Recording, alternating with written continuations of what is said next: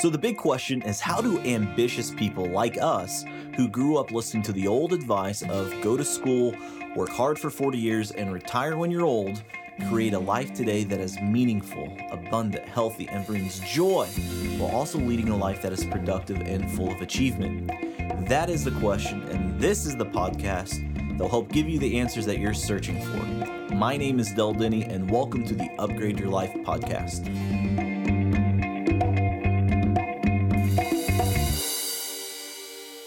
Welcome to another edition of Full Potential Friday. Uh, it's crazy out there, isn't it? This whole coronavirus stuff. But, anyways, this is a good chance to sharpen us all. There's a, all kinds of different perspectives that we could look at as we're all being quarantined and self distancing and all that stuff. And this is a really great opportunity to to take a gamble on yourself, to really start resetting things and really aligning some priorities. And so as we start taking this chance to sharpen the saw and maybe try something new, I wanted to share a quote with you and it's one of my favorite quotes. It's called Man in the Arena. and this is by Theodore Roosevelt who has who led an amazing life for sure. Uh, and after his presidency, he kind of went on this little speaking tour uh, around Europe and around the world. And he was in France and he gave this awesome lecture. And there's a famous quote that came from it. And I, I want to read this to you because um, I think about it often as we try something new. And so it goes like this this is by Theodore Roosevelt. He says, it's not the critic who counts, not the man who points out how the strong man stumbles, or where the doer of deeds could have done them better. The credit belongs to the man who is actually in the arena, whose face is marred by dust and sweat and blood, who strives valiantly, who errs, who comes up short again and again, because there is no effort without error and shortcoming. But who does actually strive to do the deeds, who knows great enthusiasms, the great devotions, who spends himself in a worthy cause? Who at the best knows the end, the triumph of high achievement, and who at the worst, if he fails, at least he fails while daring greatly, so that his place shall never be with those cold and timid souls who know neither victory nor defeat. And I absolutely love that quote. I think about it quite a bit. I oftentimes I've put myself out there, and you know I've failed many times. Absolutely. You look at other people that have achieved things and they've failed many, many, many times as well. You think about Michael Jordan and how awesome of a basketball player he was. Well, he also lost a lot of games too. You think about failure. Uh, the reason why people are so scared to try something new is just because of failure and that prevents a lot of people from succeeding at anything.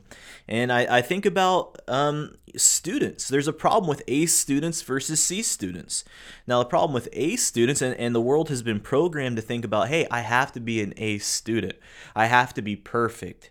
Well, the problem is when you get in the real world, that perfection hinders a lot of people from taking action. I'll give you an example. You know, let's say I'm an A student. I have to have that 4.0 GPA. And if I get, you know, a B plus on a test, it's going to rock my world. And so when it comes to taking a new class or maybe something that could stretch us a little bit, I don't know if I want to take that. That may be a little too hard. When they get into the real world, they're thinking, well, you know, I'd love to open up a business, but what if I fail? What if I fail? Who cares? Everybody fails. Everybody. There's no one batting a thousand. There's no one that's living a perfect life. There's no such thing as a, as a perfect family. That perfection is just just a dream. It's an oasis. But the way that we get ahead is by trying something new. And yes, we're going to fail. We always fail. But what separates the successful from the unsuccessful is just that ability to get up and take action. Yes, we're going to fail. Yes, there's going to be people that will mock us. Yes, there will people that will have their opinions about us, but that doesn't matter. What matters is is that we get up, we move forward, acknowledge that we're going to fail, but it's in our failures is where we learn. When the good times and there's easy times, we don't learn during those times. It's in the, our failures that we learn. That's really the only time we really fail is when we don't learn from those failures. That's really it. So that's it, my friends, in Full Potential Friday this week.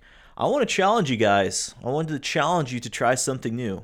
You know, as we're home and we're self distancing and all that stuff, if there's something that you've always wanted to do, there's that business that you've always wanted to create, there's that blog content you always wanted to make, you always want to start a podcast, but you're afraid to do it because of other people's opinions, who cares? Start preparing now. You know, you may not be able to start the business until the the self-distancing is over, but this is the time to sharpen the saw. This is the time to get ready. I, I love what Abraham Lincoln said. He said, You know, you give me six hours to chop a tree, I'm going to spend the first four hours sharpening the axe. Well, this is the time right now to sharpen the axe. Whatever you've wanted to do, whatever you wanted to achieve, whatever you want to make, this is the time to start sharpening the saw, preparing for the next chapter of our lives. So that's it, my friends. That's my challenge to you guys. Uh, this is Del Denny signing off. Remember, learn, lead, and live to your full potential.